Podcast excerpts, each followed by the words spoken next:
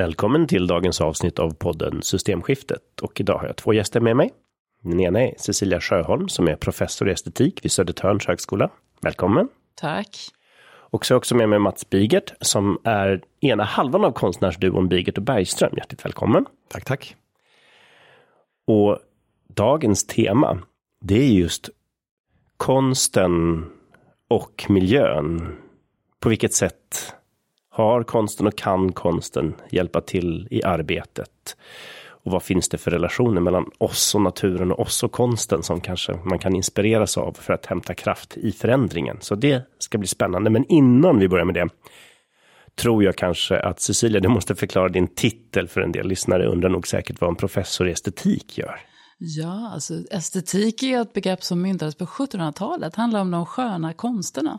Men man kan säga att idag så håller estetiken som akademisk disciplin på med, ska säga, vad, vad är den sinnliga omgivningen egentligen? Hur kan vi liksom definiera den? Hur påverkar den oss? Så att det handlar om konsterna men också arkitektur, stadsmiljö och så vidare. Och naturen. Och i dagens samhälle så tror vi ofta att vi är så himla vetenskapliga och det här med sinnlighet kan man ibland känna har nedgraderats. Men är det verkligen så? Alltså vi påverkas ju av sin, via våra sinnen hela tiden på ett sätt som vi kanske inte alltid är medvetna om. Och det där kan jag känna att det, det förtjänar liksom större uppmärksamhet och också mer kunskap vad det innebär egentligen. Ja, för du sysslar ju med konst Mats och ehm, du har kanske ibland sett människors reaktioner på den. hur känner du att man når fram på det sättet? Ja, men sinnligheten är ju extremt viktig och vi har ju ofta jobbat med upplevelsebaserade installationer, bland annat skapat klimatkammare i vilka man kan gå in och uppleva då kyla, värme, fukt med alla sina sinnen. Så att jag tror att konsten kan ju gestalta på mäng mängd olika sätt. Och jag tror ju att aktivera de här sinnena på alla plan är viktigt. Det var faktiskt exakt en sån idé jag hade inför det här Stockholm plus 50 som var i somras i, i Stockholm, det här klimatmötet mm. eller miljömötet.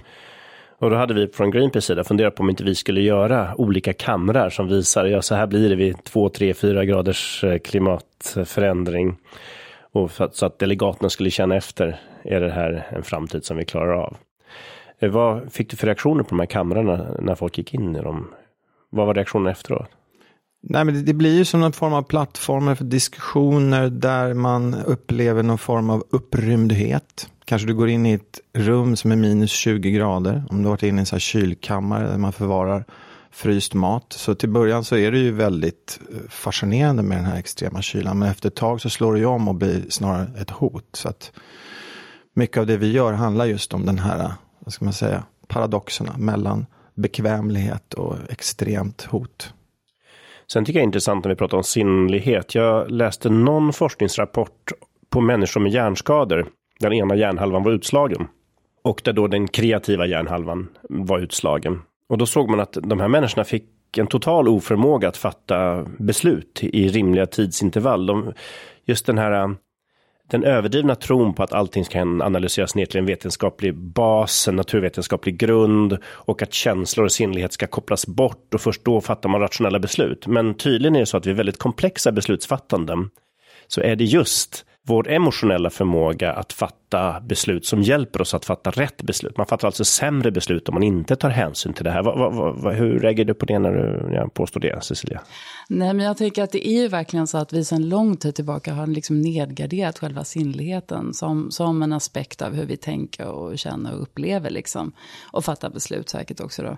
Men nu, alltså i, när vi ändå är tvungna att liksom genomföra en omställning av våra vanor och vårt sätt att leva överhuvudtaget så kanske vi också ska fundera lite mer över hur vår omgivning ser ut och hur vi upplever den. Alltså hur vill vi ha vår omgivning? Hur vill vi göra, hur vill vi göra för att känna att vi passar in liksom i, i våra städer? Hur vill vi använda naturen? Hur, hur, vad är det vi kan dra för liksom, kraft ur den och så vidare? Alltså den typen av frågor måste vi liksom ställa på ett annat sätt än vi har gjort tidigare och inte vara så otroligt fokuserade på på vilket sätt um, vi ska liksom konsumera och så vidare som vi gör nu. Det finns ju ett annat sätt att leva som faktiskt inte minst konsten då kan peka på och lära oss något om. Det är ju intressant med tanke på att uh, den här valrörelsen vi hade, jag fick verkligen känslan av att år 2022 var allt perfekt. Livet skulle bevaras exakt då, inga livsstilsförändringar skulle ske. Allt ska vara som förut, man kanske byter bränsle i bilen och man byter någon elproduktionsenhet. Men allt annat ska bevara och bestå. Det fanns inte de här drömmarna om ett förändrat framtida bättre liv för oss människor. Men konsten kan ju hjälpa till att visualisera hur livet kan förändras. Du har ju gjort det flera gånger Mats. Ett projekt som jag mindes, eh, det var det guldägget. Det fascinerade mig ganska mycket, den här bastun. Mm, ja, det var ett projekt vi gjorde i samband med Kirunas omstrukturering. Man flyttar ju hela staden Kiruna för att komma åt mer järnmalm som är dess liksom, pulsorder. Och då fick vi ett uppdrag av Riksbyggen att bygga någon sån här plattform igen då för diskussioner. Och där är ju bastun har ju speciell plats i det norrbottniska hjärtat. Så då skapade vi det här ägget som någonstans är en, en kuvös för tankar och idéer där man då kan samlas, strippa sina kläder och uppleva ett extremt klimat.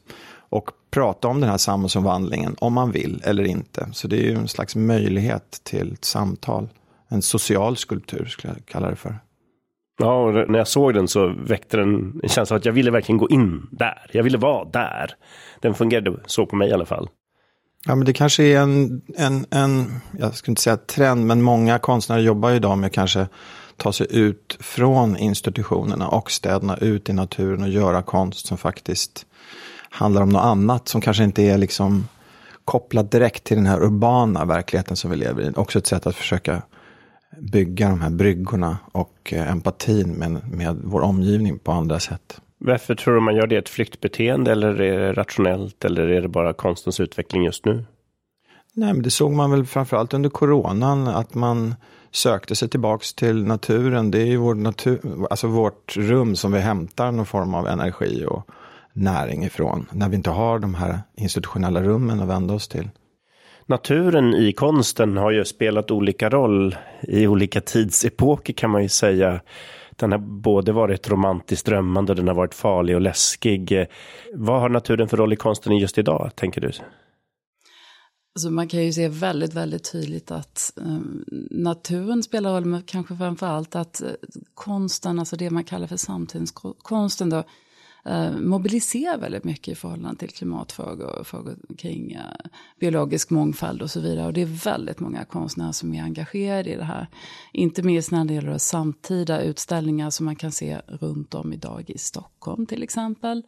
Um, där för att ta ett exempel då kan man se Tore Vånas, alltså en norsk konstnär som visar på Axelators stora troll. Och då kan man fundera över vad har det med klimatfrågor att göra? Men, men det har det, för att det är via de här enorma liksom, uh, skapelserna så kommer man liksom nära känslan av vad är vatten, vad är den här miljön som de här, uh, de här varelserna rör sig och så vidare.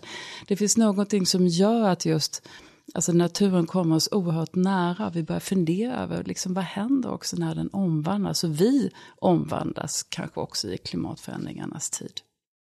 För konstens funktion är ju liksom framförallt kanske att väcka reflektioner och frågor för oss att fundera och kontemplera också över vad vi är i relation till naturen.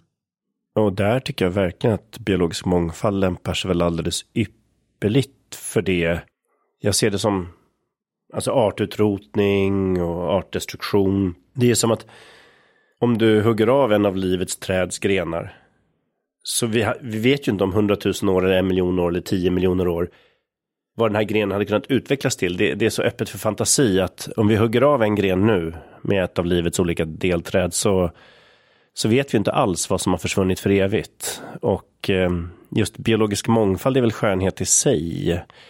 Det finns ju fraktaler är ju någonting som ofta finns i naturen, här matematiska formler som man stoppar in några värden och så blir det väldigt vackra mönster. Och ofta är naturen så att det ett löv har små ådror, större ådror och så blir det någon slags mönster. De är tydligen ganska väl anpassade för våra hjärnor att bearbeta. Det är lagom komplexa mönster. Så att som konstnär, om jag hade varit det, skulle jag nog varit ganska fascinerad av naturen och vad som finns i den. Och om vi då förstör den, det borde ju påverka alla egentligen.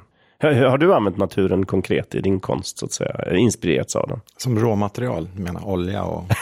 ja, det är svårt att göra någonting jo, utan ja, det, i och för sig. Ja, det är det som är, det är Maria, om man ska hålla på och gestalta saker med, i fysisk form så är det oundvikligt att man använder sig av råvaror. Men det är någonting som alla också håller på att tänka om lite. Hur ska vi kunna ställa om vår produktion så att den blir mer hållbar? Att vi ska kunna göra de här upplevelserna, fysiska gestaltningarna utan att kanske belasta eh, ja, omgivningen allt för mycket.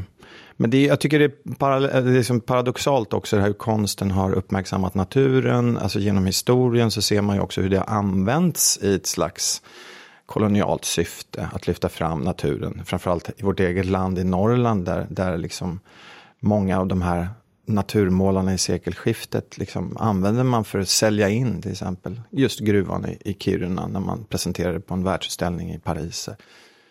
Så det är ju liksom den sköna naturen, ja den är ju hela tiden i, om, i omförvandling och omförhandling. Kan man säga. Och där har ju konsten en roll att, att lyfta den här liksom diskursen. Ja, det har ju varit en maktkommunikatör, de här exotiska kabinetten som grevar och baroner hade, där de hade fel ihopsatta, uppstoppade djur och så vidare. Det var ju en del av en maktspråk egentligen kan man säga. Ja, vi har ju, vi har ju snöat in mycket på det här biologiska museet i Stockholm som byggdes i slutet på 1800-talet. Som just Kolthoff, som var en sån vetenskapsperson som åkte iväg och sköt alla sina djur för att stoppa in det i ett sånt ekologiskt panorama. Så till samarbete med Bruno Liljefors som målade de här fantastiska liksom, omgivande målningarna. Det var ju ett sätt att koppla upp oss mot någonting som vi inte kunde besöka när vi var i staden. Men det var ju också ett sätt att kontrollera den här miljön. Att på något vis skapa en slags miniatyr av den. Eh, som vi kunde avnjuta här, som vi inte behövde kanske åka till själva. Ja, det, det där är dubbelt. Jag vet inte vad, Cecilia, hur du ser på det där. Den här dubbelheten utifrån ett estetiskt perspektiv. Nej, men det är såklart så att konsten, precis som alla andra jag säga, mänskliga praktiker, är väldigt dubbel till sin natur. Alltså å ena sidan så använder man sig kanske då av naturen för att skapa skönhet och så vidare. Och å andra sidan alltså, på ett bra sätt, alltså vilket var folk att tänka efter och känna band och liksom för det är något viktigt som konsten gör, att den får oss att uppleva ett band till naturen också. Att vi gör hemma i naturen, den typen liksom av upplevelse som är väldigt viktig. Då.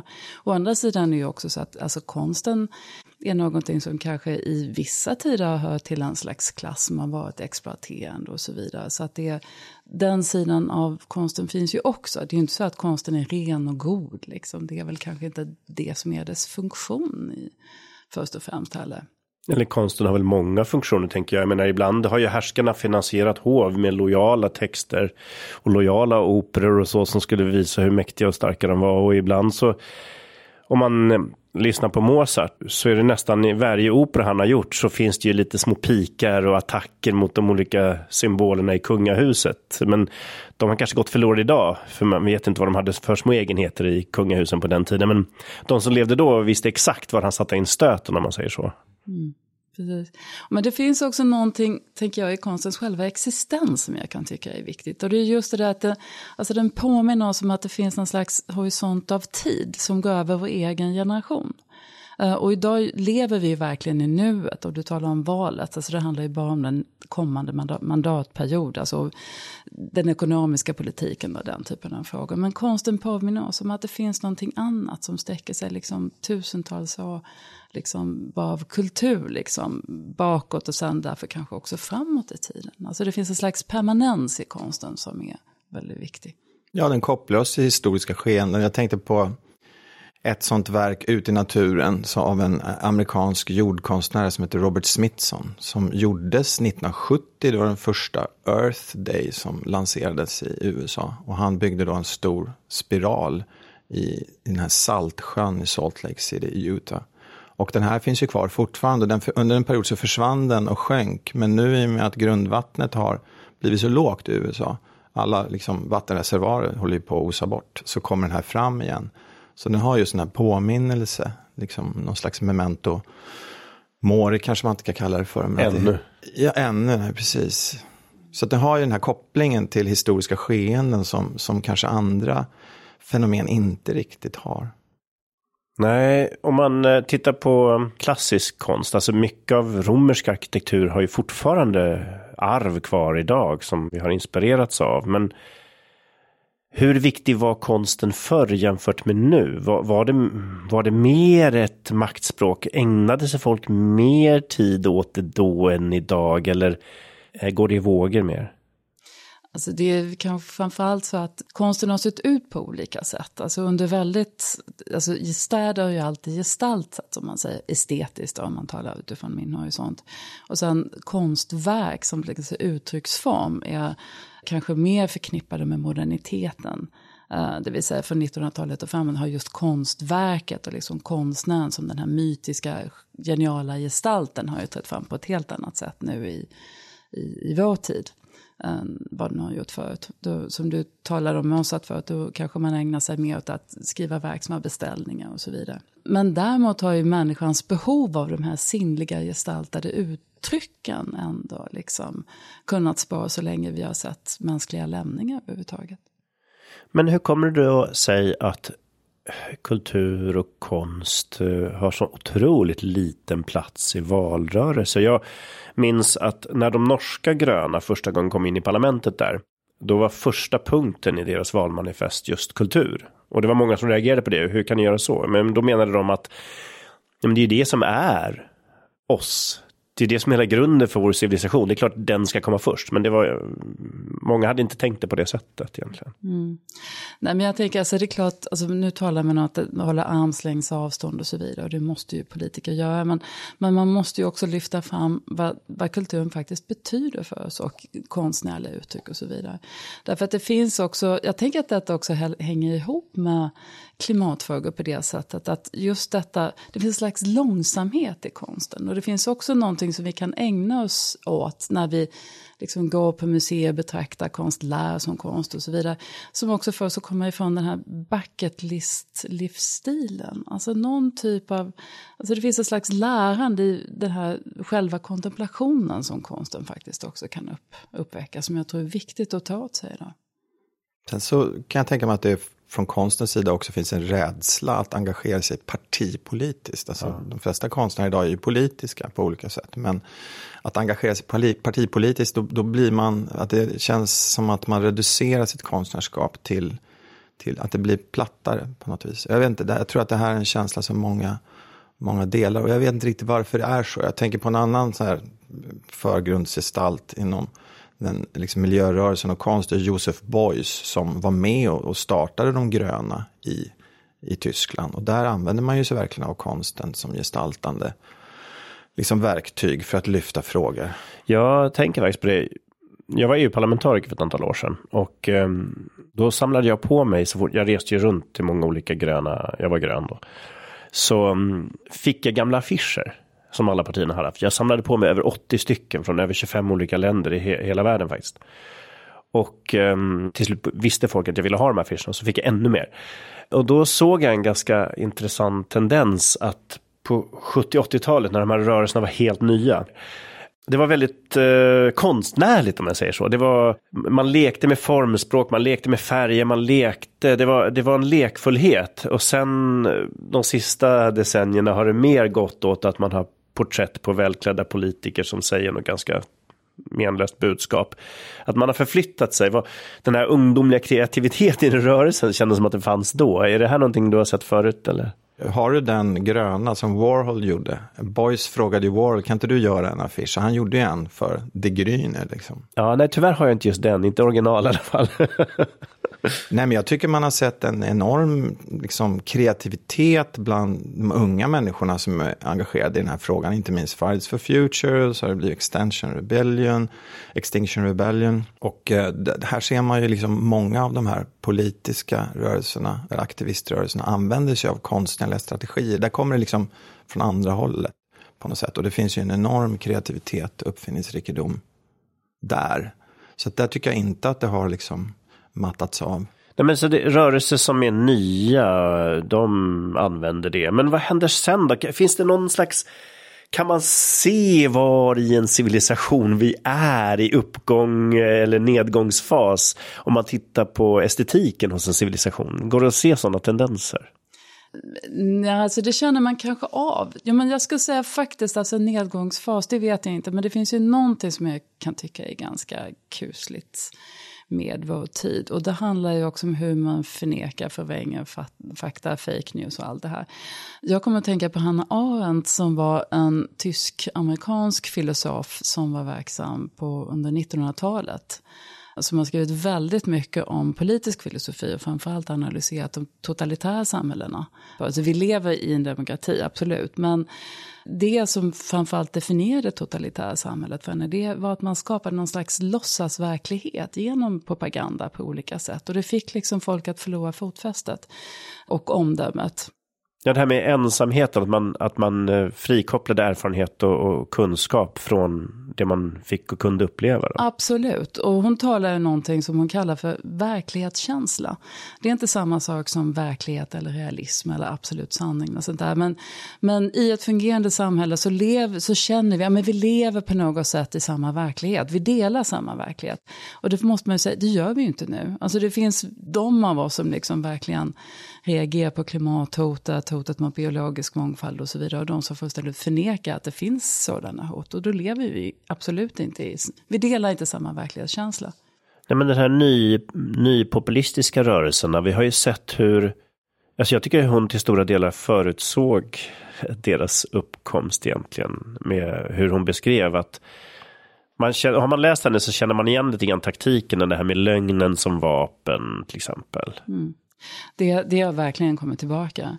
Men jag skulle också vilja säga att hon skriver ju faktiskt just om konst och kultur och menar att det, har, det spelar en oerhört stark politisk roll. Just därför att det liksom, konst och kultur kan just bidra till att väcka denna känslan av gemenskap, att vi delar samma verklighet och så vidare. Och jag kan tänka att det är också den funktionen som konsten och kulturen kan ha. Jag kommer att tänka på, apropå fake news, så Annika von Hauswolf sa någonting i stil med att det är ju faktiskt vi konstnärer som ska hålla på med fake news och alternativ fakta. Inte politiker och vetenskapspersoner. Så vi har ju liksom den möjligheten. Men nu känns det som att vi har blivit berövade vår liksom unika roll som spekulationsmaskiner. Ditt fina carte blanche, det är inget värt idag, är det det du säger? Ja, men kan inte det vara det yttersta sättet att söka sanning, att eh, överdriva och göra narr av saker då?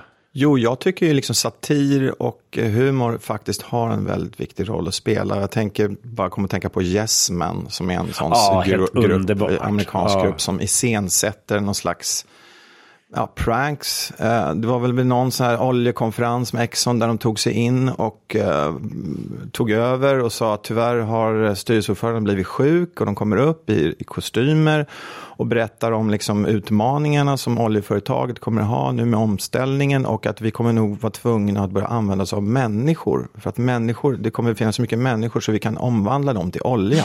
Och det är då då händer det någonting med publiken såklart. ja, men ett annat av deras till, tillfällen var ju när de när liksom avföringen från snabbmatsrestaurangerna skulle omvandlas till hamburgare för de fattiga på jorden och så. De har ju gjort den här typen av, men de går ju gradvis tillväga. Så först är det bara lite absurt och då sitter folk där lojalt och applåderar och till slut blir det för absurt och då fattar folk att de är lurade. Men det är ju läskigt det här att viljan att vara konformistisk i, i en grupp gör att många inte vågar ifrågasätta förrän det gått alldeles för långt. Är det någonting vi kan lära oss av mer generellt? Mm. Conformed bias, eller vad heter det? Nej, men jag tänk, alltså det är väl också den här känslan av absurditet. Det är väl någonting man känner varje gång man öppnar dagstidningen för tiden. Alltså där, apropå politiska beslut. Så man behöver ju inte gå så långt som till att det då skulle handla om man ska säga, konformitet och så vidare. Så det finns ju någonting i vår samtid som liksom, skulle säga, följer de här aktionerna liksom på ett väldigt kusligt sätt. Ja, det har ju många förstått nu också, att, att det är ju endast genom sådana här aktioner som vi kan få människor att haja till. Att människor har blivit väldigt avtrubbade när det gäller klimatfrågan. Man lyssnar inte riktigt längre på de här siffrorna. De liksom repeteras hela tiden, de kommer inte in, utan vi måste ha andra berättelser. Och jag tänker osökt på en grupp som i somras i Toulouse i Frankrike när det var eh, bränder som härjade och extrem hetta. Och eh, det var en stor golfbana som hade blivit undantaget av bevattningsförbudet. Och då gav sig den här gruppen ut på natten och fyllde de här 18 hålen med cement. Så när alla kom och skulle spela golf nästa dag så var det väldigt svårt att putta bollen i hål. Ja, vilket hemskt tilltag. Jag tror ändå att de flesta skulle kunna se det komiska i det och det tragiska i att staden gör ett undantag för en så pass samhällsoviktig sak egentligen. Och att alla som spelar golf faktiskt måste inse att nej, ni får sluta spela golf. Ja, men man kanske kan eh, stå och putta. Eh, man kan sätta en konservburk i trädgården och gräva ner och öva puttning. Då. Man behöver inte sluta liksom. En annan sorts aktioner som har blivit vanliga på sistone är ju att eh, man ger sig på olika former av kulturhistoria, konstverk till exempel på museer. Och nu vet jag i och för sig att de hittills då inte har skadat några verk eftersom de har varit skyddade av glas. Men själva idén om att eh, ge sig på själva konsthistoriernas symbolik då. Det har ju varit en hel del reaktioner på det. Hur, hur, ser ni på det som metod att väcka uppmärksamhet? Alltså jag kan väl själv tycka att liksom det är för långt, alltså pedagogiken blir för mig lite för svår. Alltså det är för långt mellan budskapet, alltså som aktionen har och det de faktiskt utför. Jag ser inte riktigt, vi ska säga kopplingen däremellan. Jag vet att det finns en koppling, men jag tror att den är liksom för intellektuell och för svår. Då kan man ju se det mycket tydligare när det gäller golfbanan till exempel. Det är ju uppenbart. Jag tror att det är bättre att använda sin fantasi kanske på ett annat sätt. När det... Jag menar att man eh, förknippar inte Van Gogh eller Monet med oljebaroner som förstörde planeten utan den eh, konnotationen måste man ta ett steg till för att kunna se. Då måste man ta det ett steg ja. till. Ja, är det så svårt att se? jag, jag börjar tänka på dem som superlimshjältarna. Berätta, hur tänker du då? Ja, men alltså det är så intressant med den här långsamheten som konsten har och som ibland är problematisk om man vill jobba med current affairs. Du vet, du har ett projekt, en idé och så ska du finansiera och sen så kanske det blir klart om tre år. Men de här går ju ut och gör någonting direkt. Med superlimmet får då stå som kontrast mot oljefärgen som liksom torkar väldigt långsamt. Det är ju en långsök ja. spaning. Men men jag tyckte också det var problematiskt fram tills de gav sig på potatismos på Claude Monet. Då, där hände det någonting. För då såg jag liksom hur de här letzte generation, alltså det är ju väldigt smärtsamt. Det är en miljögrupp i Tyskland? Då, ja, när de ger sig på det här verket och deras proklamation efteråt som är väldigt gripande. Liksom. Alltså de får ju det här fokuset i, av deras liksom desperation. Alltså bry er mer om det här konstverket än oss, vi, den sista generationen. Är det verkligen så? Och sen börjar man titta på det här konstverket som är Monets målning av höstackar. Och sen den här potatismoset. Så börjar man tänka på deras svenska systerorganisation. Jag vet inte hur de är ihopkopplade, men jag tänker att Just Stop Oil i England och, och Rädda våtmarkerna här i Sverige är liksom del av samma grupperingar. Och Rädda våtmarkerna försöker ju få oss att sluta dika ut och skapa mer jordbruksmark. Om jag förstår saken rätt. Ja, och torrgöra för skogsodling. Precis. Men det var väl det man gjorde då som, som möjliggjorde den här jordbruks du vet, industriella revolutionen som någonstans Claude Monet målar. Eh, och då när det moset som är då upplöst jordbruksprodukt möter de här höstackarna, då, då det händer någonting där tycker jag. Men jag vet inte riktigt, är det ingen som riktigt har analyserat det här? Jag tycker att estetiken måste komma in nu och göra sitt jobb. Nu är det nytt, nytt forskningsanslag här. jag tror inte man skulle få så mycket för just det här kanske. Nej, men, jag, ja. Nej, men sen är det väl kanske också så att alltså, konst till exempel, det, det, det ska ju kanske inte liksom finnas någon direkt, eller måste kanske inte heller finnas någon direkt koppling till direkta budskap egentligen i konsten. Alltså, så, man kan väl tänka sig att en del av de här klimataktionerna kan man ju uppleva som en slags performance i sig själva. Liksom. Så att gränsen mellan aktivism och performance är inte knivskarp egentligen alla gånger. Nej, nej, men jag tänker på så här om folk visste att de här verken var skyddade av glas och inte skadade konstverken tror jag kanske upprördheten skulle gå ner lite grann. Men jag undrar också som du. Är det ett extra steg, ett stort steg mellan aktion och förståelse för vad problemet är som kan vara svårt att förklara ibland? Om man nu skulle designa en aktion inom konstvärlden där folk lättare skulle förstå exakt vad man är ute efter. Vad skulle ni ha för tips då? Nej, men jag tänker, alltså, man, design en aktion vet jag inte, men man, kan, man kanske ska fundera också. Vad är bra klimatkonst? Det har ju du tänkt på en del, Mats. men, men jag ville ta ett annat exempel. Jag tänker på den samiska paviljongen, de gjorde om den skandinaviska eller nordiska paviljongen på Venedigbiennalen till något som kallades för den samiska paviljongen. Eh, där samiska konstnärer förbjöds in då från Norden. Ehm, då var det en finsk konstnär som heter Paulina Feodorov som gjorde ett verk som jag tyckte var oerhört lyckat när det gällde just klimatfrågor. Då visade den finska konstnären filmer från lappmarken med skyltar som innebar att man fick komma in och liksom köpa rätten att besöka delar av de märken som hon kom ifrån. Och det för mig, alltså det blev ett väldigt starkt budskap. För det är på något sätt att man börjar förstå värdet i liksom att dessa märken överhuvudtaget existerar. Under väldigt lång tid så har pengar, om man säger så, varit väldigt, väldigt billigt. Och jag kan, jag kan själv känna att ja, men, i takt med att liksom, på något sätt den här konsumismen blir allt enklare att liksom ägna sig åt och kanske rulla på allt snabbare så blir liksom naturens värde mer påtagligt. Och det var någonting som hon väldigt, väldigt tydligt visade på. Det var för mig liksom bra konst, alltså väldigt stark konst, där man förstod budskapet väldigt, väldigt tydligt. Ja, men jag tycker det är någonting man ser också, någonting som vi är väldigt upptagna med, att fokusera på vårt eget land och framför allt de norra regionerna uppe i Arktis som drabbas hårdast nu av uppvärmningen. Alltså Arktis, det, det, det, är ingen som förstår vad som händer. Det håller ju på att värmas upp liksom fem gånger snabbare än den genomsnittliga uppvärmningen. Och den samiska befolkningen drabbas ju väldigt hårt av det här. Så jag tycker det är väldigt intressant att liksom istället för att kanske fokusera på andra regioner som vi har gjort tidigare så har man nu i alla fall försökt vända blicken upp mot vårt eget liksom, norraste hörn. Ja, och den kolonialism, eh, det är ju det vi håller på med. Vi kalhugger de sista vinterbetesmarkerna till exempel. Och det är ju väldigt tydligt att även om vi har samisk konst och projekt på biennalen så är det ju ändå så att det är kalhyggena som gäller och skogsbolagens bokslut som gäller. Mm. Men man kan säga att det är ju precis det, alltså det de verken pekar på, just exakt det. För att hon använder sig också av bilder på märken som man sen gör om till toalettpapper i Finland. Det var precis det det handlar om. Och kartong, det ska man inte glömma. Ni som handlar på nätet till exempel, ja. hälften, alltså hälften av all pappersmassa blir till kartong. Jag vet, jag åkte förbi SCAs stora massa verk i Timrå med tåget häromdagen. Samtidigt som de också, eh, de har ju så plantskolor för, för träd. Så det är så intressant att de har båda delarna, liksom föda upp de här små plantagerna. För att sedan mala ner dem och göra kartong. Ja, det känns ju lite grann det här om att mala ner, krossa naturen överhuvudtaget. Vår dröm om att kontrollera naturen. Ja, du har gjort en del projekt som kopplar till det. Jag har pratat många gånger med mina gäster i podden om just det att ett av våra stora problem är vår tro på att vi kan kontrollera och dominera naturen. Mm.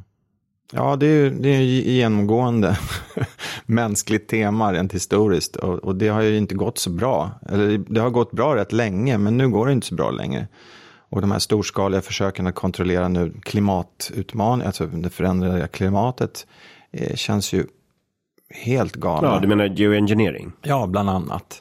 Ja, vi, har, vi gjorde en film som heter The Weather War 2012 när vi byggde en replika av en, en, en idé som en rysk forskare hade av hur man skulle kunna avleda en annalkande tornado. Och det här är självklart väldigt spekulativt och sådär ögon, ögonbrynshöjande, men det är ett sätt att liksom få människor att komma in i den här större diskussionen kring det här temat om hur vi ska liksom kontrollera väder och klimat med hjälp av maskiner och teknologi.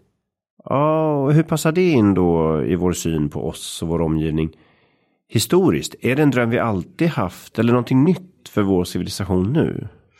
Nej, alltså det där har väl växt fram väldigt länge, men det är väl kanske, alltså eftersom det nu har bland, förut var det kanske mer kopplat till ska säga, vetenskapen om man säger så, men det som har hänt nu det är ju mest ett, ett politiskt projekt att försöka dominera liksom fullständigt. Ehm, vetenskapen ägnar sig ju snarare åt motsatsen om man säger så, att få oss att förstå våra begränsningar. Och konsten också. Um, och det är väl också därför som det här samtida intresset för den samiska konsten också dyker upp. Därför att liksom där finns också en kunskap om hur vi faktiskt inte kan dominera våra omgivningar. Utan måste lyssna på liksom omgivningarna själva och förstå dem.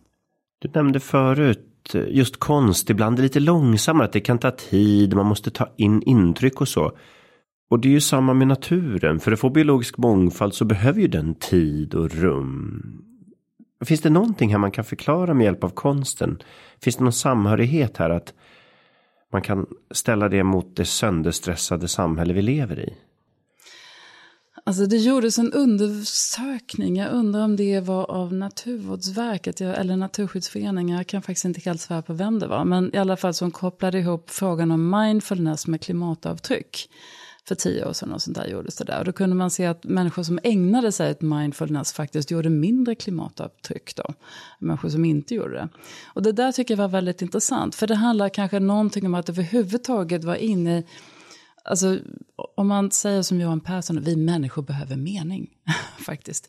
Alltså, vi är ändå meningsskapande varelser, men frågan är hur vi ger mening åt våra liv. Och då tänker jag att just den här liksom kontemplationen som konsten överhuvudtaget liksom inbjuder till. Det spelar kanske inte ens någon roll vad den handlar om eller vad den har för innehåll. För ofta är det ju liksom mångtydigt och så vidare, det som konsten ägnar sig åt. Men det handlar liksom om att vara ett annat, att få mening i sitt liv genom någonting annat än konsumtion skulle jag säga. Att det är något som är väldigt, väldigt viktigt som konsten kan lära oss. Ja, och vad är det då som orsakar att man konsumerar mindre? Är det tiden som går åt för att vara mindful? Eller insikten om andra saker ger mening i livet? Forskaren Jörgen Larsson i Göteborg, han har ju tittat på hur inkomstökningar påverkar människornas konsumtionsmönster och det som gav minst avtryck av allt var att låna en bok på biblioteket, ja, särskilt om man cyklar eller åker kommunalt dit då. Men å andra sidan, eh, även om det ger lägst utsläpp per timaktivitet så kostar det ju ingenting och då får man ju pengar över till annat. Så man får alltid se upp den här rebound effekten. Har jag sparat pengar på någonting då kanske jag använder det till någonting annat. Mm. Det är därför det är så hållbart att konsumera konst. För då tar man hela sin samlade förmögenhet och går och köper en liten sak som man hänger på väggen och som hänger där för all framtid. In, då har man låst in hela sitt potentiellt ondskefulla kapital i den här lilla målningen eller skulpturen. Så det var väl ett tips att eh, spendera pengar på konst så blir det lite mindre resursförbrukning. Och mm, man kan ju också konsumera saker som har mycket mindre avtryck. Till exempel vår dotter, vi köpte en jättevacker gammal gustaviansk barnsäng för bara 500 kronor till min dotter nu. Och mm, det är nog billigare än den billigaste sängen som finns på Ikea. Men samtidigt var det ju noll resursförbrukning. De sista 150 åren i alla fall. Ja, det finns ett verk just nu som visas på Marabouparken av eh, Hanna Ljung som jobbar med de här frågorna kring klimat och, och, hållbarhet. Och hon har gjort ett verk som just heter Barnsäng. Jag kom bara att tänka på det. Så ah, det är en utställning som man kan eh, gå och se om man nu bor i Stockholmstrakten. Eh, som just tar upp frågor kring vad vi själva består av också, hur vi fysiskt är, är ihopkopplade med världen, rent elementalt, elementalt i form av partiklar material. Ja, det, är ja, det, det, mest extremt resurssnåla konstprojektet jag har hört talas om var på, i Paris på 60-talet. Och någon konstnär projicerade sina tankar på galleriets väggar. Och då fick man köpa dem. Um, ja, kommer ni ihåg eh, den här historien? Har ni hört talas om den? Alltså jag har hört det där, jag, men jag vet faktiskt inte vad han hette, tyvärr. Alltså. Men, men jag tycker det lå det låter väl utmärkt bra. Men för jag känner, alltså det är ju verkligen så, nu återkopplar jag till vad jag sa innan, så alltså i, vår tid är ju besatt av det man kallar för bucket lists. Alltså det, man ska åka till Santorini för att se solnedgången. Eh, det är vissa saker man måste göra, allting involverar långa flygresor.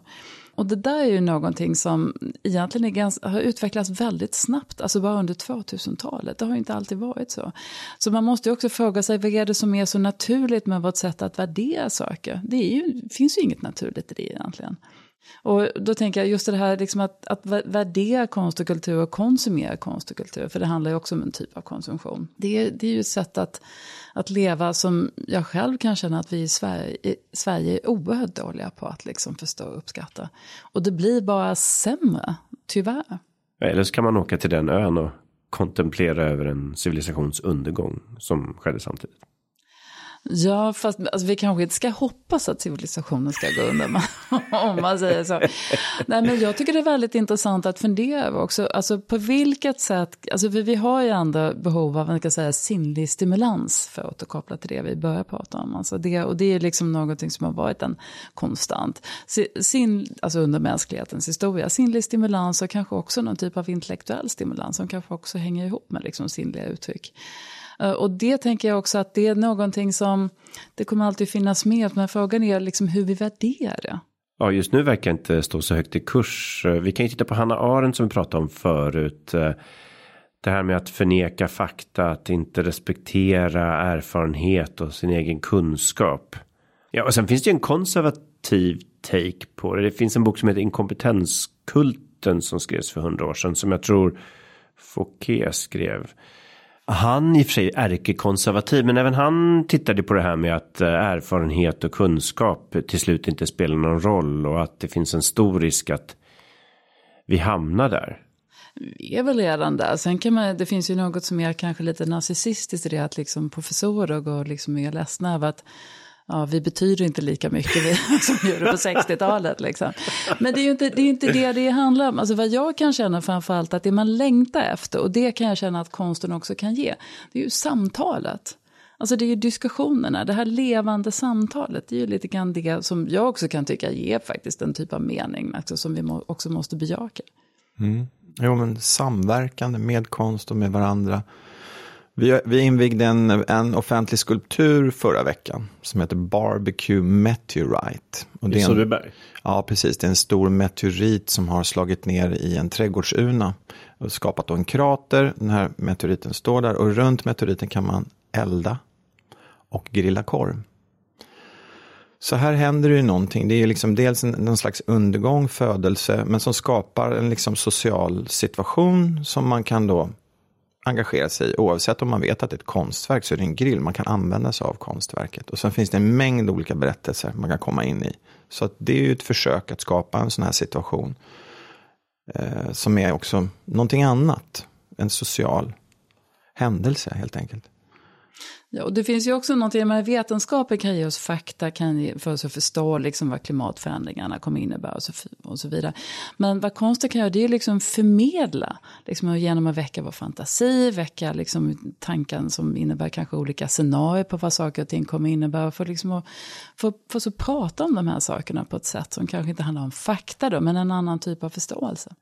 Vad har du för positiva exempel där du ser att här, här har konsten påverkat utvecklingen på ett positivt sätt? Uh, faktiskt inte något nu när du säger det. Bara sådär. Uh, här påverkade konsten jag måste, jag måste suga lite på den, jag måste tänka lite på den faktiskt. Ja, jag, jag, jag kräver men, ett svar innan dagen är slut. Men, ja. men, men, mitt svar skulle nog säga att nej, men, nej, men konsten vill inte påverka utveckling. Det är liksom inte det. Och bara den frågan kan jag känna är kanske lite grann infogad i någonting som är en annan typ av logik. Då, liksom. Att konsten kanske inte riktigt vill finnas i den logiken där man ska se någon slags direkt verkan. Och sådär. Alltså vill och vill konst har ju alltid reflekterat kring samtiden och jo. mycket av konsten är kritik av samtiden. Eller en dröm om någonting bättre. Men nog sjutton påverkar det väl? Jo, men, men kanske inte på det här direkta sättet menar jag. Alltså att det, det, och det är kanske inte alltid en omsättning av, av ett budskap. För jag menar konst idag är ju ofta liksom så här mångtydig och sådär. Och det är väl liksom en del av det sätt att vara också. Men jag tycker, alltså det finns ju de som har gjort saker som Boys igen då, som planterade 7000 ekar under fem år i Kassel, början 1982. Och de här ekarna planterades successivt och byttes ut mot en hög med basaltpelare som låg liksom, eh, utanför Friedrich, vad heter det, Friedrichian, jag kan inte uttala det, men den här stora konsthallen. Och där fick ju liksom de som bodde i stan vara med om den här processen. Och jag antar att det måste ha påverkat människor i deras syn på liksom trädets betydelse och möjligheten att själv kanske plantera ett träd, att det gör en skillnad. Så det finns ju de som har jobbat rent instrumentellt med att försöka påverka saker. Ja, men precis. Och nu kommer jag faktiskt att tänka på något som kan vara ett svar på det du säger. Och det är väl just det där att, att konsten, precis som du sa innan Mats, eh, har också försökt nu söka sig till andra rum än de här liksom institutionerna som vi är vana vid. Alltså att man kanske gör utställningar ute i Ställbergsguva till exempel. Finns det väldigt liksom ska säga, livaktiga konstprojekt som handlar om att man också ska, ta sig dit och liksom se konsten i en annan typ av miljö. Och sen så är det också så att konstinstitutionerna själva jobbar ju liksom med sin omgivning på ett annat sätt nu än vad man gjorde förut. Jag tänker på Tensta konsthall till exempel som har massor med projekt där, där man liksom förankrar sig i den lokala miljön. Eh, så konsten handlar inte bara om att gå och titta på objekt, liksom, utan direkt engagera på ett annat sätt. Mm. Och det var precis en utställning nu på Bonniers konsthall som, som visade en, en brittisk grupp, två killar som heter Cooking Section. Så de har fokus på att eh, upp, uppmärksamma odlad lax och det ondskefulla med den här odlade laxen på alla sätt och vis. Och de har ju då bland annat ett projekt där de får olika konsthallar att ta bort lax från menyn. Eh, och nu jobbar de också med att försöka öppna upp vissa fördämningar i Sverige. Det finns ju massa gamla eh, elverk i älvar som har uppdämt de älvarna som kanske inte genererar så mycket elektricitet. Så nu jobbar de liksom eh, aktivistiskt med att försöka liksom påverka de här olika kommunerna med att ta bort de här. Ja, precis. Och majoriteten av svenska dammar producerar mindre än 2% av vattenkraftens el. Så att eh, väldigt mycket miljöskada för ganska lite effekt om man säger så. Så det har ju skett en, en, om, säga, en omställning med synen på konstnärens eh, roll från att kanske skapa liksom, objekt som, till att vara aktivister helt enkelt. Ja, och vad konstinstitutioner är för någonting överhuvudtaget egentligen. Där sker ju också en omvandling. Annars körde ju kanadensiska miljöaktivister en ganska effektiv kampanj mot laxodling där de tog en lax som hade fått mycket mask och så stekte de den och utkröp mängder med maskar över stekpannan och och det var ju många som inte ville äta lax efter det. Så man kan ju gå rakt på sak också ibland. Men eh, om vi nu har några konstnärskollegor till er som lyssnar idag. Och om man säger att man vill påverka min samtid. Vilket jag ändå tror att många vill eh, med sin konst. Och jag kanske har helt fel där. Och kanske bara vill göra det de tycker är kul och sen skiter med resten. Men ändå, om man nu vill påverka på något sätt. Så vad finns det då för tips och strategier för den konstnär som är miljöengagerad. Vad funkar? Finns det någonting man ska tänka på som ger mer effekt än annat? Eller du Mats nämnde ju förut att man ska ge sig ut utanför institutionerna. Vad, vad finns det mer för tips ni har? Alltså vi äger ju produktionsmedlen. Det är ju fördelen med våra konstnärer. Vi kan ju göra någonting direkt. Jag tror att många konstnärer idag har blivit i, i mångt och mycket kanske passiviserade av att vara i ett system där man hela tiden reagerar på calls. Det kan vara offentlig konst eller utställningar och sen så är man inne i ett system där man gör saker på uppmaning. Jag tror att det är viktigt att hela tiden driva egna projekt och var de äger rum, det en, kan ju vara var som helst. Men, men att skapa egna sammanhang, plattformar och så vidare, det tror jag är jätteviktigt. Och jag skulle säga samverka med vetenskapen. Alltså det är ju många konstnärer som gör det. Men det finns också ett väldigt behov eh, bland folk som håller på att forska om mm, klimatförändringar, biologisk mångfald och så vidare. Alltså, som känner att liksom, ja, men vi kan komma med fakta, men hur ska vi kommunicera det? Och där kommer ju konstnärer med en helt ovärderlig liksom, förmåga att liksom, kunna kommunicera. Inte liksom platt på det här budskapet, men att, liksom, att få folk att tänka, ta ett steg tillbaka liksom verkligen ta till sig kanske frågor som handlar om klimatomställning på ett, på ett nytt sätt. Alexandra Antonelli, professor i biologisk mångfald som var gäst här i podden den här säsongen. Han har ju skrivit en bok som jag tycker han använder konsten på omslaget på väldigt fint sätt. Det påminner om 1600-tals naturtavla. Och då kände jag wow, den här boken vill jag verkligen läsa just för att det, omslaget gav en känsla, förmedlade något. Och han kan dessutom säkert ge tips till intresserade konstnärer om vad man kan ta upp när det gäller biologisk mångfald. Och... Ja, och det finns ju faktiskt nya medel om man vill söka pengar som konstnär när samverkande med, med eh, vetenskapen. Formas har ju så här kommunikationsmedel då där man in, riktar sig mot samarbeten mellan konstnärer och forskare. Vi gjorde ett stort projekt nu under plus 50 som du nämnde tidigare som heter Tipping Point som ett samarbete med med eh, eh, Institutet för framtidsstudier och deras forskningsprojekt om klimaträttvisa. Och eh, som är rätt så här, okänt, liksom, vad betyder det, klimaträttvisa? Där det är sociologer, psykologer och filosofer som, som forskar på hur klimatförändringar påverkar oss på olika sätt. Och då ville de lyfta det här på något annat vis. Och då gjorde vi en stor skulptur. Som kanske inte direkt gestaltade de här frågeställningarna. Men som ändå drog då in människor med en form av nyfikenhets. Och vi har ju dessutom haft ett avsnitt om klimaträttvisa med Gloria Ginvaga som man kan lyssna på. Men även konsten själv kan ju ha en eh, miljöpåverkan. Jag blev ju inte helt populär bland Europas konstnärer när jag var med och ville förbjuda kadmiumbaserade färger. Så de tyckte man fick så fina färger med den. Men den var ju väldigt miljöskadlig. Vad har ni för reflektioner kring konstens eget klimatavtryck eller miljöavtryck? Alltså det där är en väldigt viktig fråga där konst, alltså samtidskonsten som ju är en väldigt speciell scen om man säger så. Alltså som handlar om Venedigbiennalen och så vidare, den typen av liksom sammanhang. Där man har blivit väldigt självkritisk för det är klart att det är jättemånga som flyger till Venedig för att vara med om detta. Man flyger in verk och så vidare.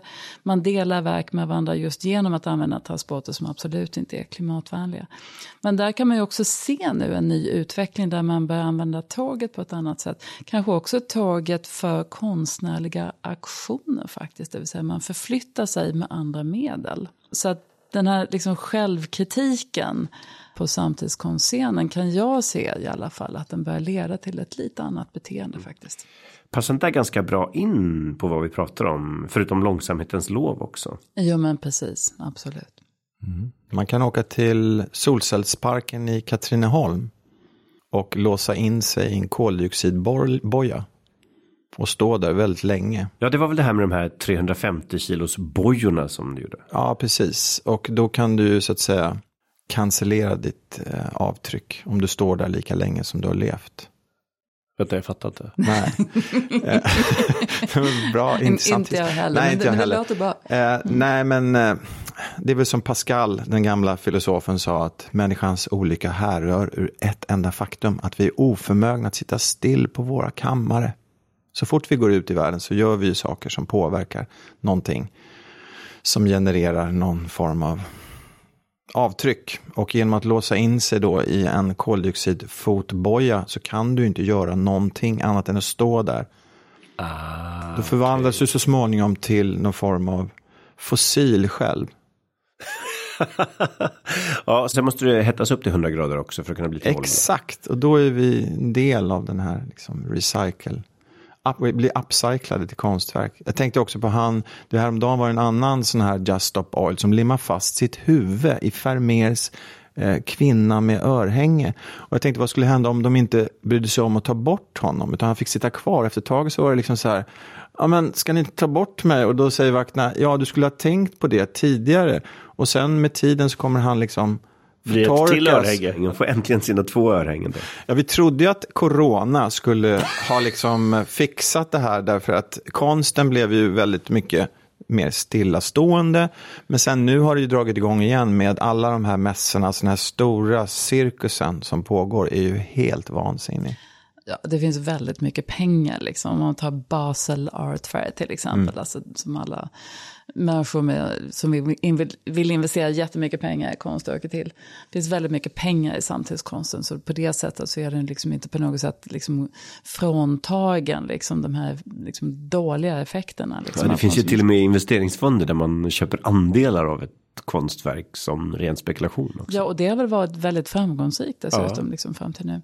Men nu finns det också en ny tendens eh, som man liksom, kanske lite grann hoppades på. Ja, men vi behöver liksom inte resa och titta på liksom de här eh, flickan med pärlörhängena och så vidare. Liksom, utan vi kan sitta hemma och titta på nätet liksom, och så vidare.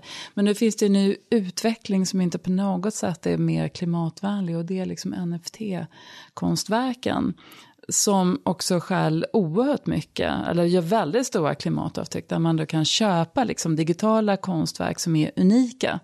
Eh, och just de konstverken betingar enorma summor, alltså minst lika mycket som de gamla mästarna. Men är inte det där en lite märklig grej? Men bubblan gick väl ur i USA nyligen? Ja, som sagt, alltså pengar har ju varit väldigt, väldigt billigt länge nu. Alltså det är något konstigt med den här liksom minusränta, liksom ekonomin, liksom som har varit. Ja, precis. Vi har ett avsnitt med Andreas Cervenka om det. Vi skapar ju väldigt mycket pengar som faktiskt är inflationsdrivande också. Och, det, och där har ju konsten varit en del av detta. Det har varit investeringsobjekt framför allt.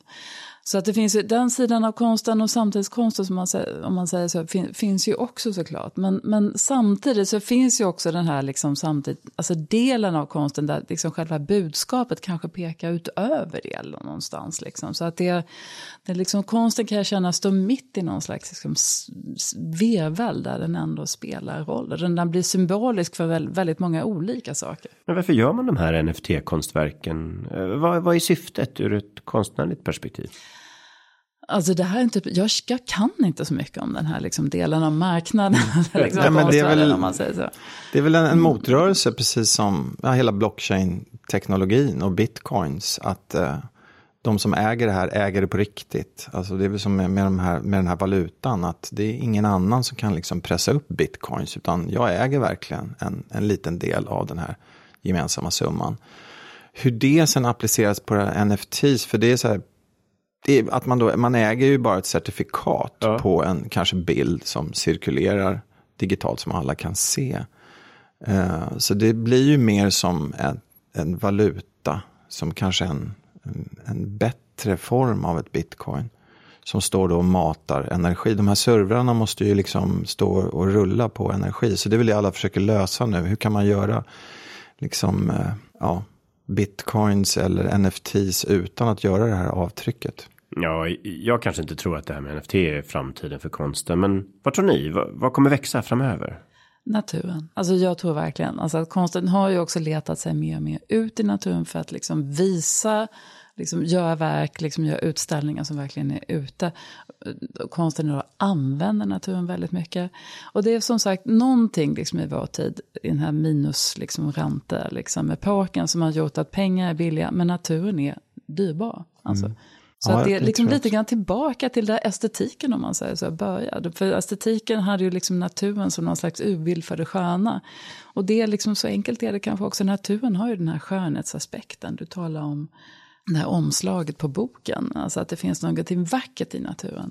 Och det är också där estetiken började. Kant reflekterade kring liksom hur vi ändå passar in på något sätt i denna värld. För att vi skapar kultur som är vacker. Precis som naturen är det. Det blir någon slags liksom ska säga, bekräftelse på att vi ändå är en del av den här världen. Ja, men vad skönt att höra att han reflekterade över vackra saker också. För i min bild har han alltid varit väldigt stel. Ja, men han, nej, han, var, han, var, han gick på jättemycket fester. Han klädde sig som en blomma. Han Va? använde bara så här blomfärger på sina kläder för att han ville vara snyggt klädd. Va? Är det sant? Alltså för mig har han alltid varit den här gubben med käpp som går exakt samma tid, exakt samma dag. I blommig kostym med massa fjärilar. Jag har otroligt svårt att ta in att Kant skulle vara en blommig gubbe. Nej, han var, liksom. han festprisse. Ja, Okej, okay. ja, men kul att få sina fördomar förstörda.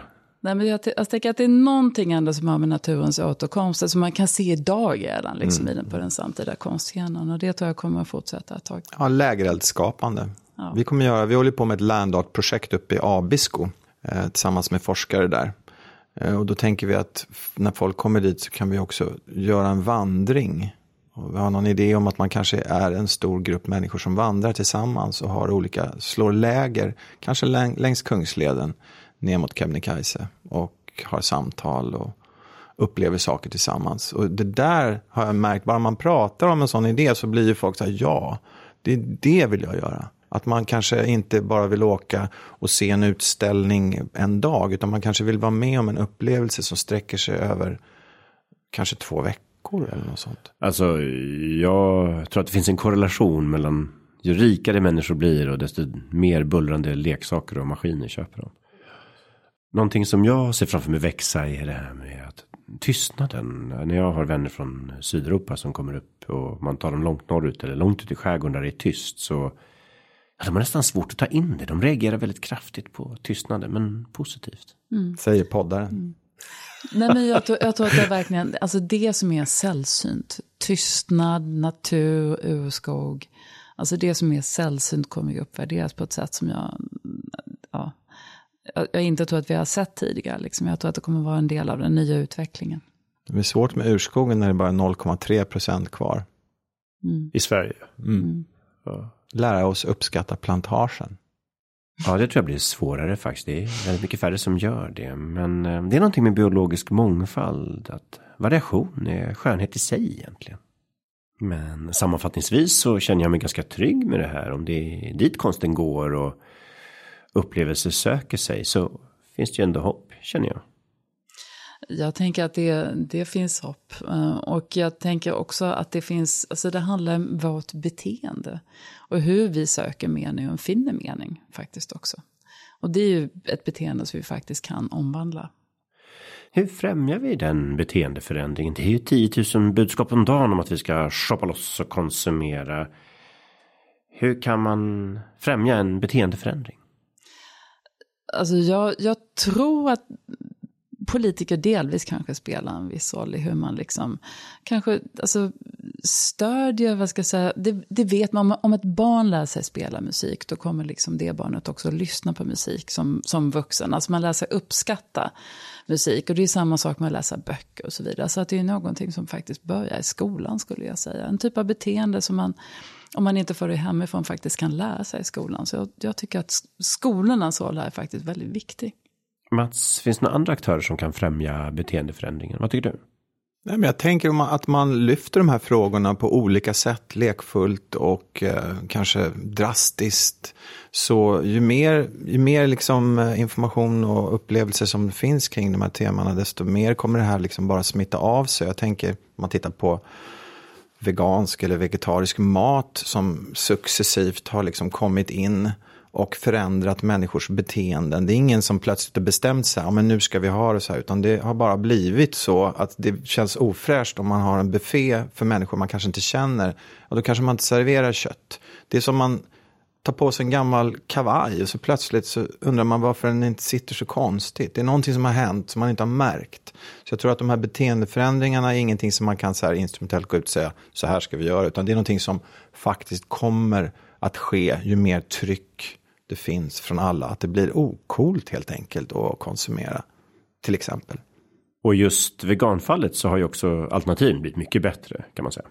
Ja, exakt. Och det, och det är ju lite paradox det där med man pratar nu från politisk håll att omställning ska ske med eh, nya investeringar. Att det är med ny teknologi vi ska liksom fortsätta att kunna konsumera men vi ska bli, göra det på ett hållbart sätt. Och det är ju både och. Jag menar om man nu kan tjäna pengar på att göra en omställning, ja, då kommer ju det ske fortare. Och det är väl som med maten där, att när det kommer nya produkter så vill man ju hellre använda sig av dem schysst. Jag tror inte att det är någon konsument som vill konsumera dåliga grejer konsumera dåliga grejer. Men det här med grön tillväxt som alla politiker tror på, som vetenskapen aldrig någonsin har hållit med om. Mm. Och sen måste man ju veta också att det finns ju oerhört uh, starka motkrafter mot, mot omställning. Alltså det gör det, det kanske vi inte ska prata om nu, liksom var de kommer ifrån och hur de visar sig och så vidare. Ja. Men det måste man ju också förstå. Men jag tycker du lyfter något väldigt viktigt där Mats, när, när du pratar om den här lekfullheten. För det är ju något som konsten kan ge oss och komma med och bidra med. Att det finns en fantasi bakom, alltså det finns en lekfullhet, det finns ett nöje, det finns en lust liksom med konsten. Som kanske inte finns i de här klimataktionerna, man säger så, som, som verkligen mm. väcker olust. Mm. Och det är mm. kanske problemet lite grann. Ja också med dem. Liksom. Men vad roligt att du fångade upp den bollen. För när du sa ordet lekfull så kände jag verkligen, ja, det är det vi saknar i vårt samhälle. Alla ska vara så himla projektplanerade och superorganiserade från början till slut att vi aldrig vågar prova någonting. Mm. Nej, återigen till Boys. Det var det han proklamerade. Människan har en inneboende kreativitet. Och tillsammans som vi använder den så kan vi skapa sociala skulpturer. Sammanhang som är ja, betydelsebärande och så vidare. Och det är ju väldigt optimistiskt. Men sen kan man ju också, om man vill titta på de som inte är riktigt optimistiska, lag, alltså de som är, hopp, som, som är drabbade av hopplöshet, så finns det ju då en kollega, Olav Westfall, han driver något som heter palliative turn, där han tittar på konsten som också på något sätt kan användas som palliativ vård i livets slutskede. Alltså att man kan då vända sig till konsten som tröst att om man, man drabbas av den här desperationen, den här ångesten, så kan man ändå liksom, ja, men i konsten, i musiken, i kulturen, så kan jag finna den här äh, trösten som, som, äh, som jag behöver. Så nu har jag också någon slags palliativ eh, funktion. Ja, vi får hoppas att det inte blir någon aktiv dödskult som från den unge Werthers Är, är det, du, du tyckte, Cecilia, gick jag vi- ser på det att du tyckte nu- inte det där nu var gick bra vi från slutkläm. lusten till Ja, ja. Ja, men- det måste ju var vara lite... Okej, dagens, läs, Okej. dagens lästips, den unge Werthers lidanden. Ja. Jag tänker att det också handlar inte, inte bara om att stå och titta på grejer, utan det handlar verkligen om att känna sig del, som, som en deltagare, deltagande i någonting som sker. Ja, det allt- skulle jag säga är också det viktiga. Och allting behöver inte adressera frågan om klimat in, direkt. Det Nej, kan vara nej. indirekt. Jag var uppe i Norrlandsoperan och såg Hoffmans äventyr, regisserad av, av Bogdan och Carina Reich-Syber. Och det handlar ju om hans misslyckade kärleksaffärer. En av Offenbachs eh, knasiga opera. Liksom. Och då var det, det är ju bara fokuset på kärleken. Och då kan man också känna så här, shit, det där är ju också någonting som är så jäkla viktigt att väcka. Den känslan, för den tror jag också är kreativ och eh, hållbarhetsbyggande. Jag tror det kan vara en lärdom att ta med oss idag. Det är inte alltid smartast att gå till attack rakt mot ett system utan smyga eh, välta omkull bakvägen istället. Precis. Och därmed är dagens poddavsnitt över och jag tackar mina gäster Cecilia och Mats så hjärtligt eh, för dagens samtal. Tack. Tack. I nästa veckas avsnitt träffar vi Julie Klinger som är assisterande professor och expert på sällsynta jordartsmetaller. Tack för att ni lyssnade på dagens program som gjordes av Greenpeace där producent är Christian Åslund, Johanna Larsson, Ludvig Tillman och jag, Carl Schlüter.